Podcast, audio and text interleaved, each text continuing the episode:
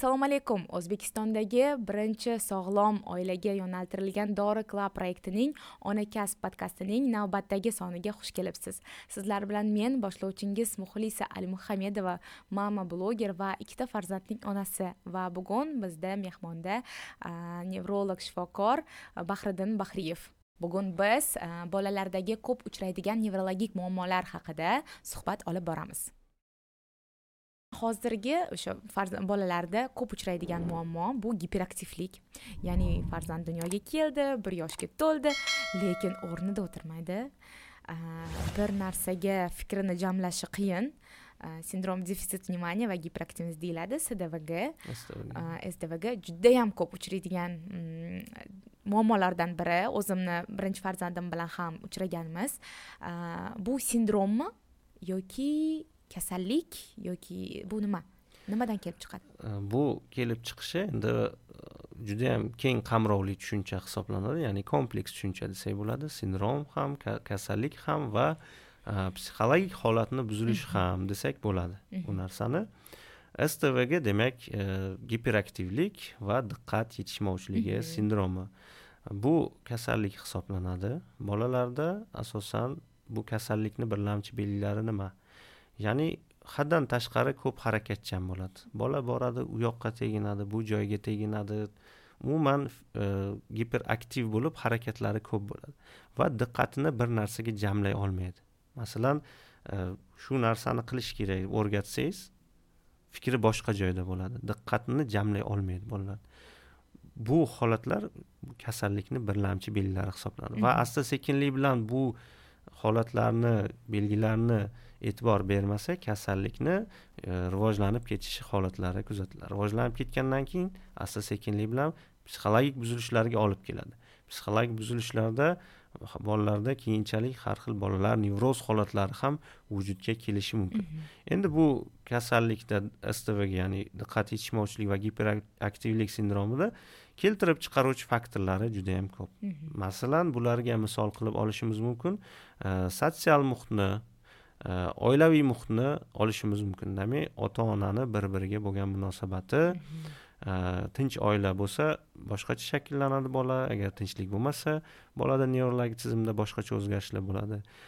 Yoki bo'lmasa har xil kasalliklar vujudga kelishi mumkin demak har xil kasalliklar oqibatida infeksion kasalliklar bo'lishi mumkin yoki har xil somatik kasalliklar oqibatida vujudga kelishi mumkin va keyinchalik mana yuzaga kelyapti har xil telefon e, gadjetlarni berish. Mana shu holatlar ham albatta bolalarda nerv tizimiga ta'sir ko'rsatyapti. Yoki bo'lmasa mana yuqorida aytib o'tganimizdek intranatal davrda prenatal davrda homilador onalarda rezus faktorini yaxshi bo'lmasligi yoki mana shu perinatal davrda nerv tizimi zararlanishi ham boshqa belgilar ya'ni o'sha yuqorida bo'ldik. Prenatal davr intranatal davr postnatal davrdagi gipoksiyalar hammasi anemiya bo'lishi qo'shimcha kasalliklarni bo'lishi onada va bolada bu kasalliklarni stv kasalligini ham bir boshlang'ich debochasi hisoblanadi ya'ni perinatal davrda bolalarni nerv tizimi zararlanishi bu davrda stvga ya'ni tashxisi qo'yiladi va bolada har xil testlar bilan qo'yiladi va davo muolajalari olib boriladi. Va bu davo muolajalarida nafaqat shifokor balki ota onalar ham e, komanda bo'lib ishlash kerak. Ota ona psixologlar tashqi atrof muhit bog'chaga borsa shu bog'cha opalari yoki e, bu komanda bo'lib ishlanadigan bir kasallikni yengib o'tsa bo'ladigan holat hisoblanadi.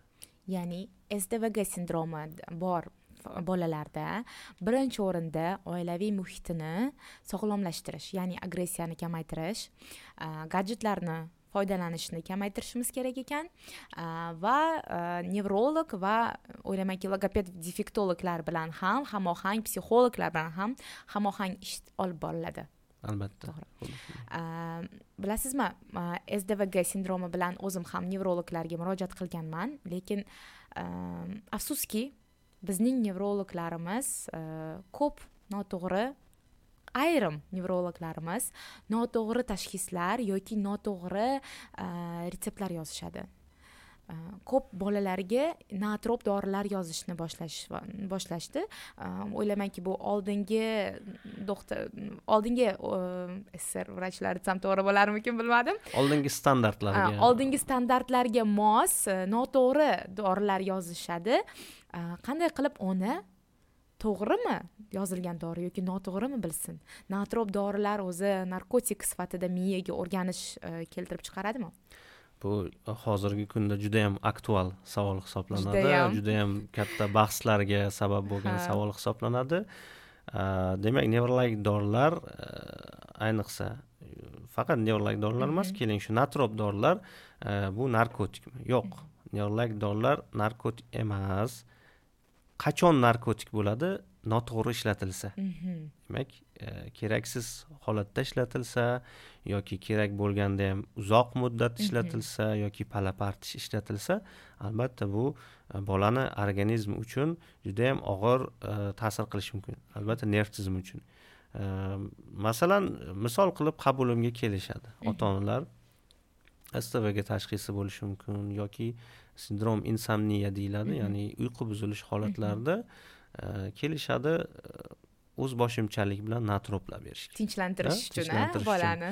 Bola ham tinch o'zlari ham tinch. E, demak lekin bola o'rganib qolgan. bola o'rganib qolgan. Agarda bermasa uyqu yaxshi emas isterika ona uchun ham bola uchun ham ota ona uchun ham muammolarga sabab bo'ladi uxlamagandan keyin ularni pala parchalik bilan ishlatishgan ko'pincha ikkinchi farzandda masalan birinchi farzandda borishgan qanaqadir nevrologik defitsit bo'lgan va nevrolog tarafdan to'g'ri to'g'ri yozilgan. mhm. natrop va bolaga berilganda e, bolada yaxshi ta'sir ko'rsatgan va shu kasallikdan holatdan chiqib ketgan. Ana endi ikkinchi farzand bo'lganda onalarni onalarni esida qoladi bu dori. Demak e, birinchi farzandimda shunaqa edi hozir bersam demak yaxshi.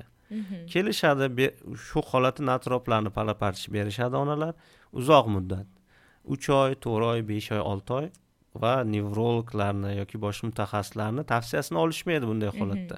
Natroplarni beradigan holat bor bermaydigan holat bor beradigan kasallik bor bermaydigan kasallik bor shu holatda tavsiyalar olishmaydi va o'zboshimchalik bilan uzoq muddat berishadi. Uzoq muddat berganda bu natroplar bolani keyinchalik rivojlanishi bo'ladigan demak nutqiy rivojlanishi bo'ladigan aqliy rivojlanishiga xotirani diqqatini intellektini barcha kognitiv funksiya deyiladi idrokini rivojlanishida e, yuqoridagi holatlarni rivojlanishiga demak sabab ya'ni nuqson bo'lib rivojlanishga sabab bo'ladi yoki rivojlanishdan ortda qolishiga sabab bo'ladi. Anamnezdan sekin yig'ib oladigan bo'lsak shu onalarda o'zboshimchalik bilan bergan bo'ladi yoki uzoq muddat masalan shifokor yigirma kunga yozgan bo'lsa yoki bir oyga yozgan bo'lsa bir oydan keyin yana qayta qabulga kelsangiz ko'ramiz. Mhm. holatiga qarab dorini korreksiya qilamiz yoki mhm. boshqa doriga o'tkazamiz. Tabiiy bo'lgan o'tlidan tayyorlangan preparatlarga o'tkazamiz degan bo'lsa ham mana shu notrop preparatni yigirma kundan uzoq vaqt berishiga uch oylar zo'rda effekti zo'r. Bola ham mhm. tinch ona ham ota ona ham tinch bo'ladi. Lekin keyinchalik bu asoratlarga olib keladi. Mhm. nevrologik asoratlarga shu nutqiy rivojlanishi aqliy rivojlanishi psixik rivojlanishi va ko'plab asoratlarga olib kelishi mumkin bunday to'g'ri ko'p e, farzandlarida nevrologik muammolari bor onalar bilan ko'p suhbat olib borganman. E, farzandimni shu e, davolash jarayonida va ko'p onalar shu onalar ikki turga bo'linardi. Nootrop dorilardan foydalangan va ulardan mamnun onalar va foydalangan va umuman ularni foydasini ko'rmagan onalar ikkiga bo'linishadi o'zimdan ko'p maslahat so'rashadi. Sizlar dori berganmisizlar qanaqa qilib chiqardinglar shu holatdan tilini qanaqa chiqardinglar deb man o'ylaymanki birinchi e, birinchi bo'lib bola bilan shug'ullanish va shu atrof muhitni to'g'irlashdan muolajalarni boshlagan ma'qul shunda ko'rinar ekan albatta doriga ehtiyoj bormi yoki yo'q? Doriga ehtiyoj bormi yoki yo'q? Endi dori bu bir kompleks e, davolash muolajasini bir qismi hisoblanadi. Yuqorida aytilgandek demak shug'ullanish e, atrof muhit bilan tanishtirish bolaga o'rganish jarayonini o'rgatish jarayonini yaxshi shakllantirish ham albatta bolalarni aqliy psixik nutqiy rivojlanishida juda yam katta e, bir natijaga erishishga sabab bo'ladi. Mana e'tibor bering bobo buvisi bilan yashaydigan bolalar katta bo'lgan bolalar nisbatan boshqa bolalarga nisbatan farqli bo'ladi. Aqliy jihatdan psixik jihatdan nutqi jihatdan farqli bo'ladi. Dunyoqarashi jihatdan boshqa keyinchalik farqlanishi mumkin. Nima uchun sabab? Chunki bizni bobo buvilarimiz mana bolalar asta sekinlik bilan dunyoni olamni tanish bilan birgalikda savollar berishga o'tishadi. Bu nima u nima bu nega unaqa bu nega bunaqa deb savol berishadi. Mana shu bobo buvilarimiz erinmasdan vaqt ajratib ularni savollariga javob berishadi. Va bolalarda e, o'sha dunyoni bilish ya'ni tanish jarayoni judayam yaxshi shakllanadi tanish jarayoni yaxshi shakllangandan keyin bolani o'sha taassurotlari yaxshi uyg'onadi psixik jihatdan yaxshi rivojlanadi nutqiy jihatdan yaxshi rivojlanadi va judayam yaxshi e, ko'rsatkichlarga ega bo'ladi. Mana bu bitta misol bo'lishi mumkin. O'sha bobo va buvilari bilan birga yashash ham albatta e, bu yaxshi foyda bo'lishi mumkin pozitiv ta'sir qilishi mumkin yana bir muammo desa bo'ladimi bilmadim masalan nutq rivojlanishida ko'p oilalarda o'zimni oilamda ham rus va o'zbek tilini ko'p qo'shib gaplashamiz man o'zim ruschada o'qiganman va manga rus tilida gaplashish qanday qulayroq yoki farzandimni ham ruschaga o'rgatishni xohlardim chunki trenirovkalarga har xil olib borgim kelardi va ko'p trenerlar masalan ruschada gaplashadi ikki xil tilda bolani nutqini chiqarish qanday to'g'ri va qanday ta'sir qiladi? Bu bilinguallik holati deyiladi. Ya'ni ko'plab tilda ikki xil va undan ortiq tilda gaplashish. Endi shakllanib rivojlanib kelayotgan nutqiy jihatdan psixik jihatdan rivojlanib keladigan bolani nerv tizimiga ya'ni zararli ta'sir ko'rsatishi mumkin. Misol uchun aytaylik ota ona o'zbek o'zbek tilida gaplashadi yoki boshqa millat vakili o'sha o'zlarini millatiga xos tilda gaplashishadi va xohlashadi masalan o'zlari masalan chet tilini boshqa tilni bilishmaydi bilishmasligi mumkin yoki ko'plab biladigan ota onalar ham mana sizdek xohlashadi chet tilini o'rganishi bolalasini ko'proq tilda gaplashishini xohlashi keyinchalik bir vunderkind bolani haligi e, shakllantirishni juda yam xohlashadi to'g'rimi? Va berishadi masalan rus bog'chalarga yoki ingliz tili bog'chalariga berishadida lekin o'zlari uyda masalan o'zlarini milliy tilida yoki nafaqat o'zbekcha boshqa o'zlarini millatiga xos tilda gaplashishadi. Bu holatda ham bola hayron qoladi. Ko'chada o'zbek tili uyda o'zini milliy tili masalan bog'chada rus yoki ingliz tili. endi rivojlanib keladigan bola uchun bu stress holati hisoblanadi. Hmm. qaysi tilda gapirishga hayron qoladi bola? Ya'ni qaysi tilda gapiray? Uyda milliy til ko'chada o'zbek tili yoki davlat tili yoki bo'lmasa bog'cha nimada har xil bog'chalarda rus tili yoki ingliz tili qoladi hozir arab tili ingliz tili darslari ham bor. albatta. Mm-hmm. bunday holatda bolalarda ikkilanish paydo bo'ladi va shu gapirmay qo'ya qolay degan bir защитный ya'ni himoya refleksi reaksiyasi vujudga keladi demak bolalar asta bilan nutqiy psixik rivojlanishdan ortda qolish holatlarini ham bir sababi bo'ladi. Mana shu bilinguallik ko'p tillilik. Endi bu holatga endi yengish uchun nima tavsiyalar berish mumkin? Mayli bolangiz xohlaysiz chet tilini o'rganish bog'chaga qo'ydingiz to'g'rimi? Rus tili yo ingliz tili yo boshqa yoki o'zbek tiliga qo'ydingiz. Iloji boricha harakat qiling. Ko'p e, har xillikdan bir xillikka o'tishga. Ya'ni agar rus bog'chaga berdingizmi o'ziz ham harakat qiling e, ruscha gaplashishda uyda. Yoki ingliz bog'chaga berdingizmi o'ziz ham harakat qiling inglizcha gaplashishga. Birinchi shakllantirib olish kerak bitta tilni. Bitta tilni fundament qilib qo'yib olib keyingi tillarni o'rgatsangiz bolada yaxshi natijalarga erishish mumkin. Ha tushunarli. Chunki men ham logoped defektologga borganimda rus tilida dars olib borishni boshlaganmiz o'zi uyda asosan o'zbek tilida gaplashamiz.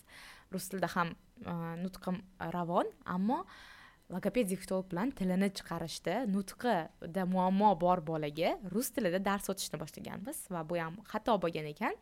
E, logopedimizni so'raganlar uyda nima tilda gaplashasizlar deb so'raganlar. O'zbek tilida desam unda o'zbek tilidan dars boshlaylik deganlar. Maktabda keyin rus tilini o'rgana olmaydida deganman. Yo'q nega deganlar birinchi nutqini chiqarib olsangiz xohlagan tilingizda gapirishadi albatta keyin darslarni o'zbek tiliga ko'chirganimizdan so'ng nutqi rivojlanishi tezlashishni boshlagan. Hozir ham o'zbek tilida ham rus tilida ravon so'zlasha oladi va tushunib o'zini ifoda qiladi. Albatta xuddi yuqorida aytgandek demak bitta tilni mukammal o'rganib olsa keyingi tillar oson bo'ladi. Demak bir fundament yaxshi bo'lsa asos bitta tilni o'rgangandan keyin keyingi tillarni albatta o'rganish oson bo'ladi. Mhm. Demak men uchun ham bir yangilik bo'ldi. Bolani ikki uch xil tilda gaplashishga qo'rquvi ham gapirmay qolay deb nutqini ortda qolishiga sabab bo'lishi man uchun ham yangilik bo'ldi. Rahmat. Yana bir muammo bu gadjetlar. O'zimni ikkita farzandim bor. Biri besh yosh biri bir yarim yosh. Bir yarim yashar bolam ham hozir multfilmlar ko'radi. Multfilm yoqib bersam robotga robot kabi qotib ko'radi. Tushunadi telefon nimaligini tushunadi alo qilib qulog'iga olib keladi. Gadjetlarning qanday foydasi va zarari bor?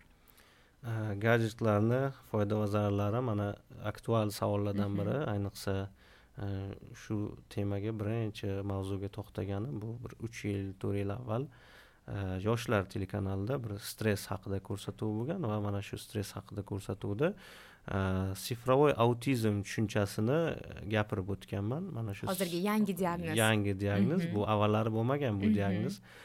Sifrovoy autizm tushunchasi haqida gapirib bir ma'lumot berib o'tganman va shundan keyin ham mana uch yil to'rt yil o'tgan bo'lsa ham ijtimoiy tarmoqlarda judayam ko'p gapiraman. Mana shu sifrovoy autizm tushunchasini sifrovoy autizm bu nima degan? Demak bolada endi rivojlanib keladigan bolada e, haddan tashqari o'z vaqtini telefon gadjetlar e, televizorga judayam bog'lanib qolishi va mana shu vaqtini shular bilan o'tkazish hisoblanadi.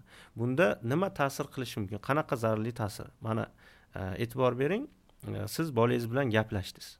Gaplashganda bolangizga qanaqa savol berasiz yoki nimanidir o'rgatasiz?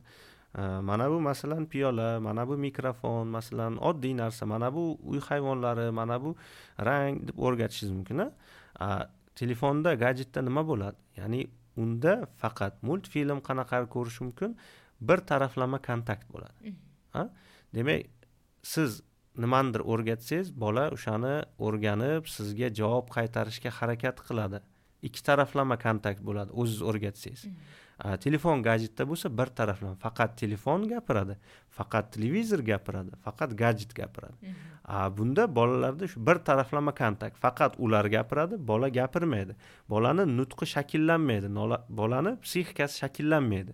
Va buni oqibatida asta sekinlik bilan mana qayerdan kelib chiqadi haligi psixik jihatdan ortda qolishi nutqiy jihatdan ortda qolish holatlarini bir katta sabablardan biri hisoblanadi. Mana shu telefon gadjetlarni haddan ortiq ko'p ishlatish. Demak bir taraflama kontakt hisobiga bolani nutqi shakllanishda ortda qoladi.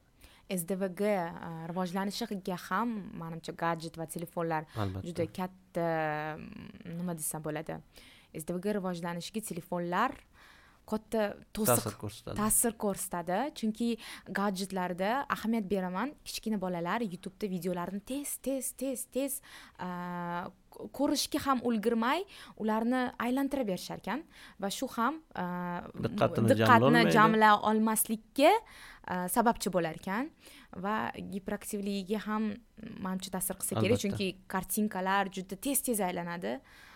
Bola ham shuni qaytarsa kerak. Bolani miyasi unchalik yuqori ya'ni ko'p bo'lgan informatsiyani bir vaqtni o'zida qabul qila olmay qoladi va shuni hisobiga diqqati ham tarqoq bo'lib qoladi va giperaktivlik holatlari ham albatta vujudga kelishi mumkin. Agar telefonni olib qo'ysangiz giperaktivlik boshlanadi.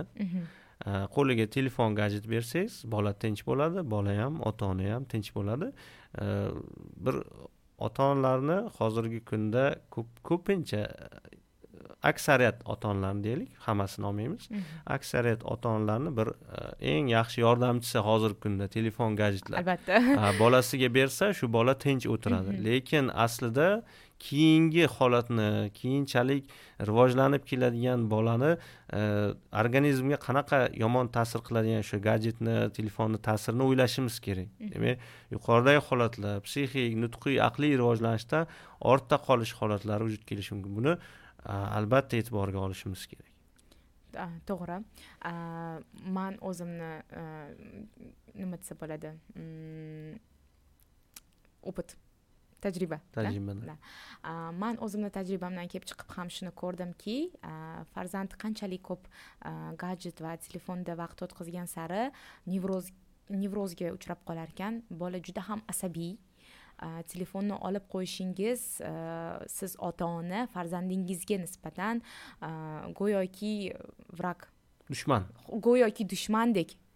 O'z ota onasi farzandiga dushmanga aylanadi chunki u uni qo'lidagi gadjetini telefonini olib qo'ydi va bolada isterika nevroz holatlari uchrayapti.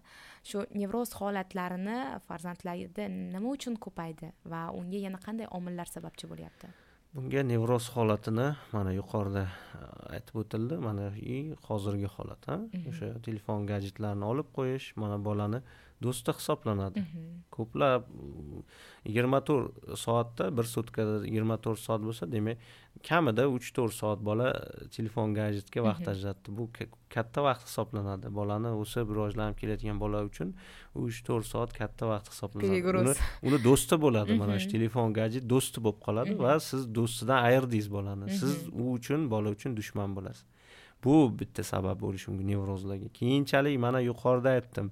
Demak oilada psixologik muhitni yaxshi bo'lmasligi ota onaga bir biriga bo'lgan munosabati yoki e, yakka masalan oilada faqat ota bo'lishi to'g'rimi mhm. onasi bo'lmasligi yoki faqat ona bo'lishi mhm. yakkalik bo'lishi.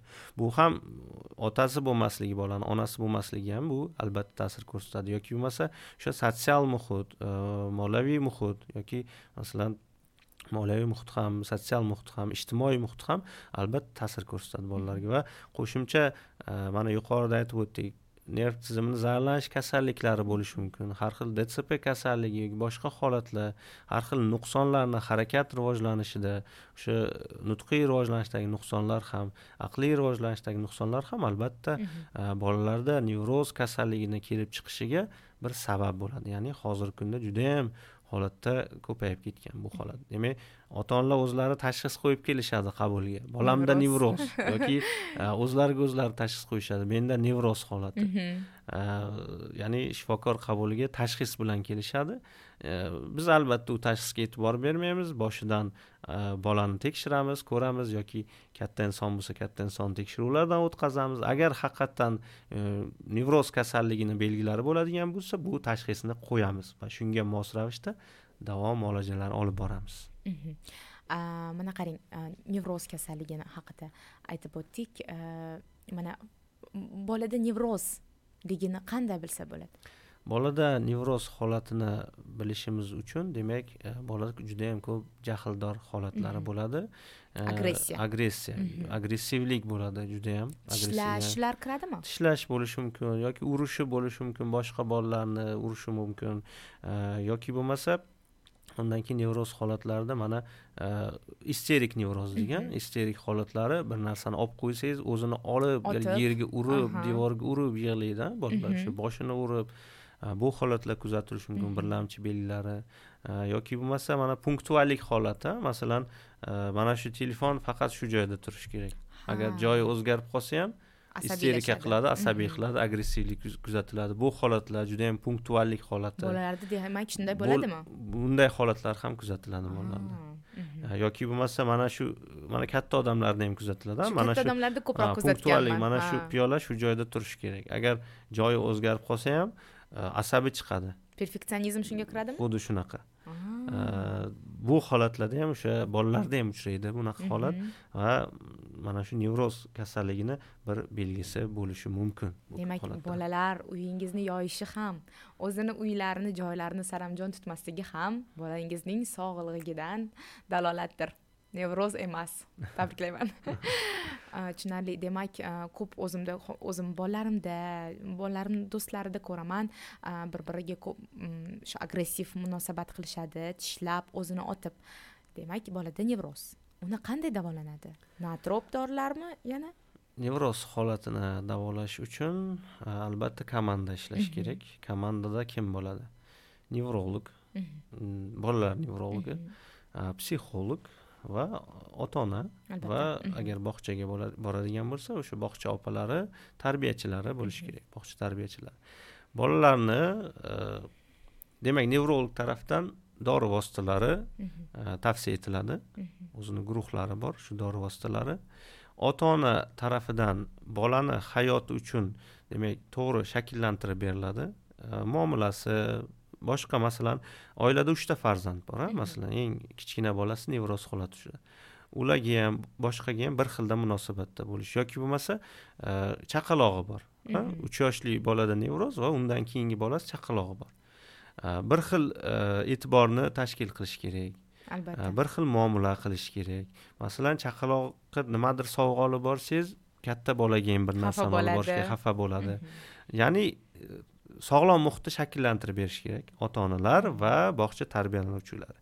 Undan keyingi psixologlar ya'ni neyropsixologlar psixologlar tarafidan e, bolalarda har xil o'yinli qilib mashg'ulotlar o'tkazish ya'ni psixologik mashg'ulotlarni o'tkazish logoped defektologlar ham shu bilan logoped defektologlar va e, o'sha psixologlarni maxsus mashqlari bunga e, demak nevroz holatidan chiqib ketishga yordam berishi mumkin. Aboterapiya masalan ular ham ichida. Albatta ularni ichida. Demak e, ham nevrolog ham ota ona bog'cha tarbiyalanuvchilari va psixologlar tarafidan olib borilgan kompleks davo muolajalari natijasida bu holatni albatta yengish mumkin.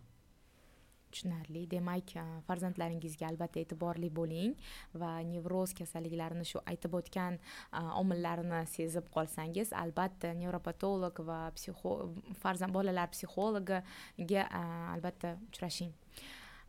Endi homiladorlarga beriladigan top uch eng kerakli maslahatlarni bersangiz homiladorlarga e, beradigan maslahatlar ko'p. Endi top uch maslahat degan deganingizda endi nimani?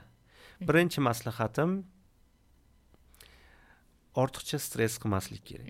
Ya'ni to'g'ri oilada bo'ladi bu hayot har xil holatlar vaziyatlar muammolar bo'lishi mumkin va mana shu muammolarga juda yam ko'p kirishib ketmaslik. Ya'ni stresslardan uzoq yurish. Ikkinchi holat e, qanaqadir kasalliklardan ehtiyot bo'lish. Masalan misol uchun gripp yoki har xil shamollashlar boshqa kasalliklardan ehtiyot bo'lish. Masalan qanaqadir davraga bordi kimdir gripp bo'ldi o'zini juda yam ehtiyot qilish kerak. Yoki bo'lmasa qanaqadir kasallik bo'ldi shu kasallikni davolash kerak vaqtida. Tez davolash kerak bu ikkinchi maslahat demak kasalliklardan ehtiyot bo'lish va kasal qanaqadir kasal bo'lganda uni tezroq davolash va unda shifo topish kerak. Uchinchi maslahatim sog'lom turmush tarzi. Albatta. Demak sog'lom turmush tarziga to'g'ri ovqatlanish vaqtida dam olish toza havoda sayr qilish hayotni bir e, rejalashtirish. Ya'ni sog'lom turmush tarzi qilganda demak albatta uyqu juda yam katta e, ta'sir ko'rsatadi. Sog'lom ona sog'lom bola. Mhm. demak shu uchta top maslahatga e'tibor berish kerak homilador ayollar. Endi bolali onalarga top uch maslahat nevrologdan. Nevrologdan bolali onalarga top uch maslahat. Bolangizni har bir harakati qiliqlari ga e'tibor bering. Mhm. demak e, bizda e, o'zini parametrlari bor. Mhm. e, qachon birlamchi so'z chiqishi kerak? Endi baribir nisbiy tushuncha bo'ladi albatta. Birinchi so'zni mana bir yoshda bolalar o'nta o'n ikkita so'z bilishi kerak normada lekin bu nisbiy tushuncha nisbiy tushuncha bunga har xil ta'sirlar bo'lishi masalan misol uchun ota onani kech gapirgan ota onalar shu bolaligida kech gapirgan. Bolasida gen ta'sir qiladimi? gen ta'sir qilishi mumkin. Nisbiy tushuncha. Endi nisbiy tushuncha olganda o'rtacha o'nta o'n ikkita so'z bilish kerak. Yoki bo'lmasa bolani oddiy mana bo'ynini ko'tarishi. Belini ko'tarishi o'tirishi. Yirik motorika deydi да. mhm. xuddi shunaqa. Yirik motorikalar bo'ynini ko'tarishi o'tirishi tik turishi harakatlariga juda yam diqqat bilan e'tibor berish kerak agarda qanaqa kechikishlar bo'ladigan bo'lsa albatta buni sababini topish kerak mutaxassis ko'rsatish kerak. Vaqtida ko'rsatsa vaqtida ko'rsatsa oldini olsa va davolasa bo'ladi. Bu birinchi maslahatim. Demak topni birinchisi. Birinchi top juda yam e'tiborli bo'lish kerak albatta bolani shakllanishda ikkinchisi ikkinchisi mana e, nutqini rivojlanishida e, har xil o'yinchoqlar bor ha? Mhm. Mhm. har xil o'yinchoqlar bor E, gadjetlarni o'rniga har xil o'yinchoqlardan foydalanish. Masalan har xil harakatli mantisori bo'lishi mumkin yoki hozir e, chiqqan yangicha kitoblar chiqqan. Masalan rangli kitoblar e, g'ijimlasangiz e, paketik Ha. materialli har xil bola taktil taktil sezgini yaxshilaydigan har xil paketli nimalar ko'rsangiz rasmlari bor и nomlari yozilgan ranglari har xil ranglardan rang barang va har xil masajni ya'ni ya'ni masaj qiladigan o'yinchoqlar bor a? qo'llarni tochkalariga qo'llarni Mhm. tochkalariga oyoqlarni tochkalariga qilish kerak bu narsani erta qilish kerak ya'ni nimaga buni erta qilish kerak mana e, melki motorika deyiladi ya'ni e, judayam ta'sir qiladi ta'sir qiladi. Melki motorika bu- tilni rivojlanishi ta'sir qiladi nima uchun ta'sir qiladi melki motorika markazi bilan bosh miyadagi Mhm.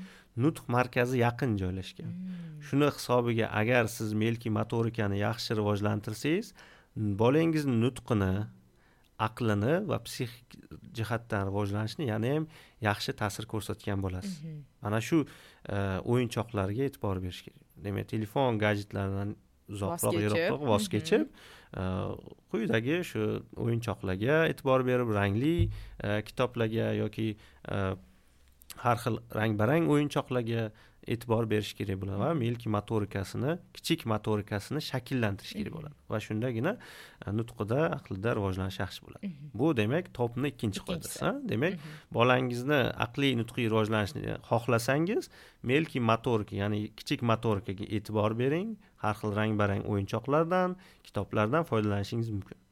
Endi top uchinchi holat bu ana homiladorlarga uchinchi holatiga bog'liq. Ya'ni hayot faoliyati sog'lom turmush tarzi albatta. Mhm. Bolalarni mana e'tibor beriladi hozirgi kunda judayam aktual. Mhm. Mm, bola faqat ovqat tanlab yeydi. Faqat chipslar yeydi ha. yeydi ha, haligi quruq Mhm. uh, mahsulotlar yeydi. Yoki bo'lmasa har xil ichimliklar ichadi gazli ichimliklar. Bolani ovqat ratsion to'g'ri shakllantirilmagan.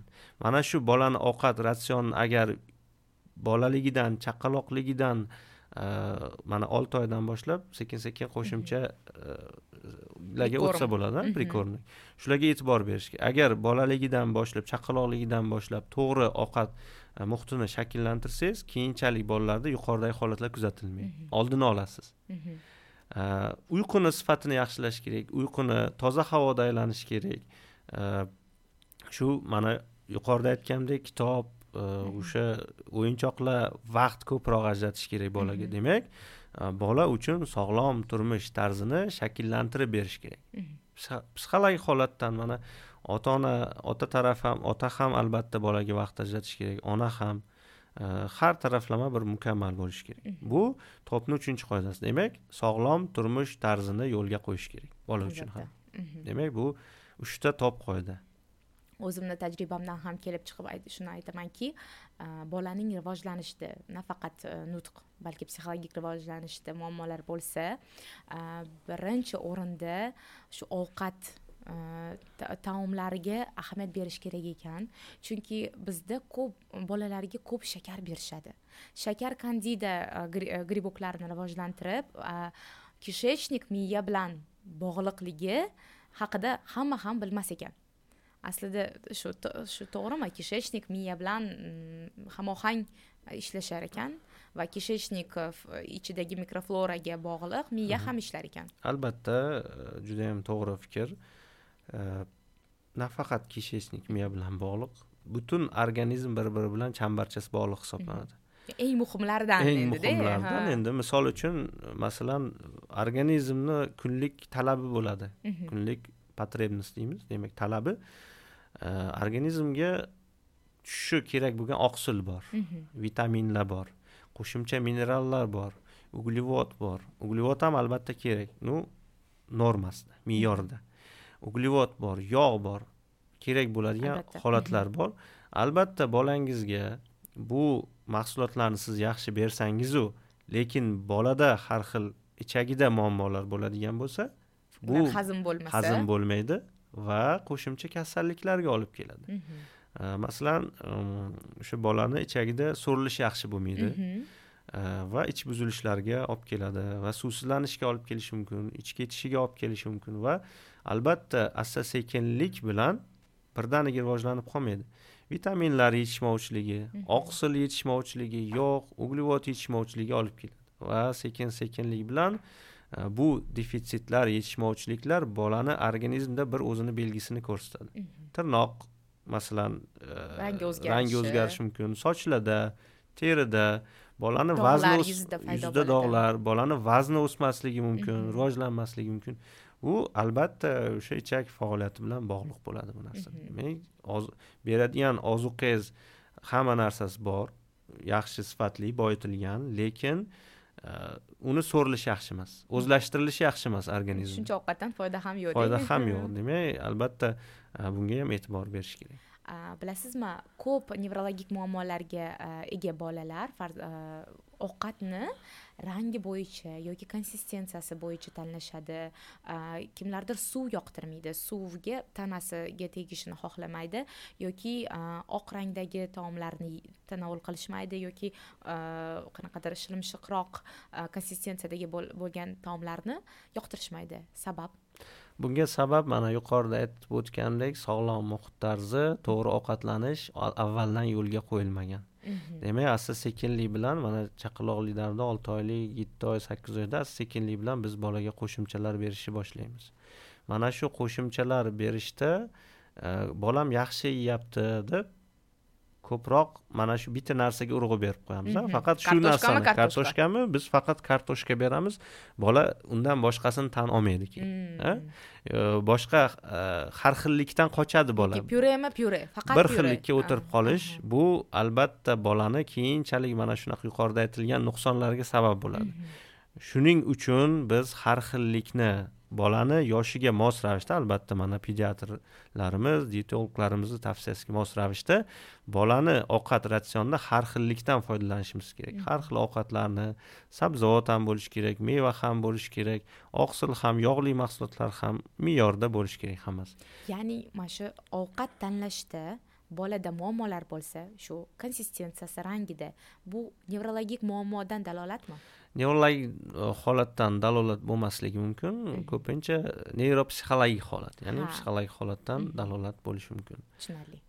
Rahmat kattakon A, bizning suhbatimiz bugun juda ham a, har xil muammolar va har xil aktual muammolarni ko'tarish bilan nima desa bo'ladi boy bo'ldi.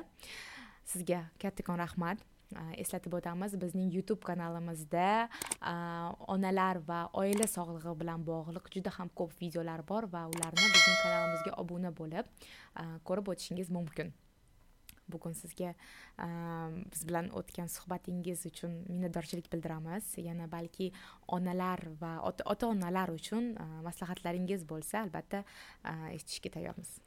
Albatta avvalambor taklif uchun rahmat. Shunaqa ko'rsatuvni e, va radio eshittirishni yo'lga qo'yganlaringiz uchun bu judayam manfaatli bo'ldi. Va inshaalloh o'ylaymiz hamma ota onalar uchun yosh ota onalar uchun va farzandli e, ota onalar uchun manfaatli bo'ldi deb o'ylayman. Mm, bolani shakllanishida bolani rivojlanishida albatta har bir ota ona mana xohlaymiz.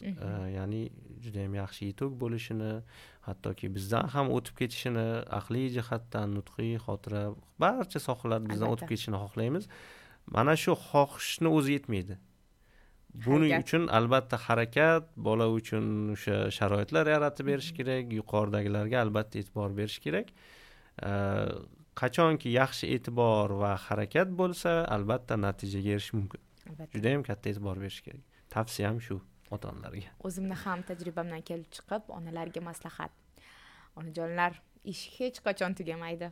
Ish umuman tugamas ekan lekin farzandlarimiz rivojlanishida ko'p xatolarga yo'l qo'yar ekanmiz. Ovqat qilgunimcha telefon ko'rib tursin yoshtirgunimcha telefon ko'rib tursin deb bolalarimizni o'zimiz sezmagan holda nevrologik muammolarga ro'paro qilib qo'yar ekanmiz. Ish hech qachon tugamaydi. Iltimos bolalarimizga ko'proq e, vaqt ajrataylik va siz aytgandek sevgi va mehr muhabbatni o'zi kamlik qilar ekan. Muammoni ko'rdikmi? U bilan e, tezroq va to'g'ri ishlashga otlanaylik. E, bolaga rejim uyqu taomlanishida hammasida rejim qilishga harakat qilib shularni ustida ishlasak o'zimizga kelajakda ishimiz ham kamroq bo'ladi. Albatta. Rahmat kattakon salomat bo'ling rahmat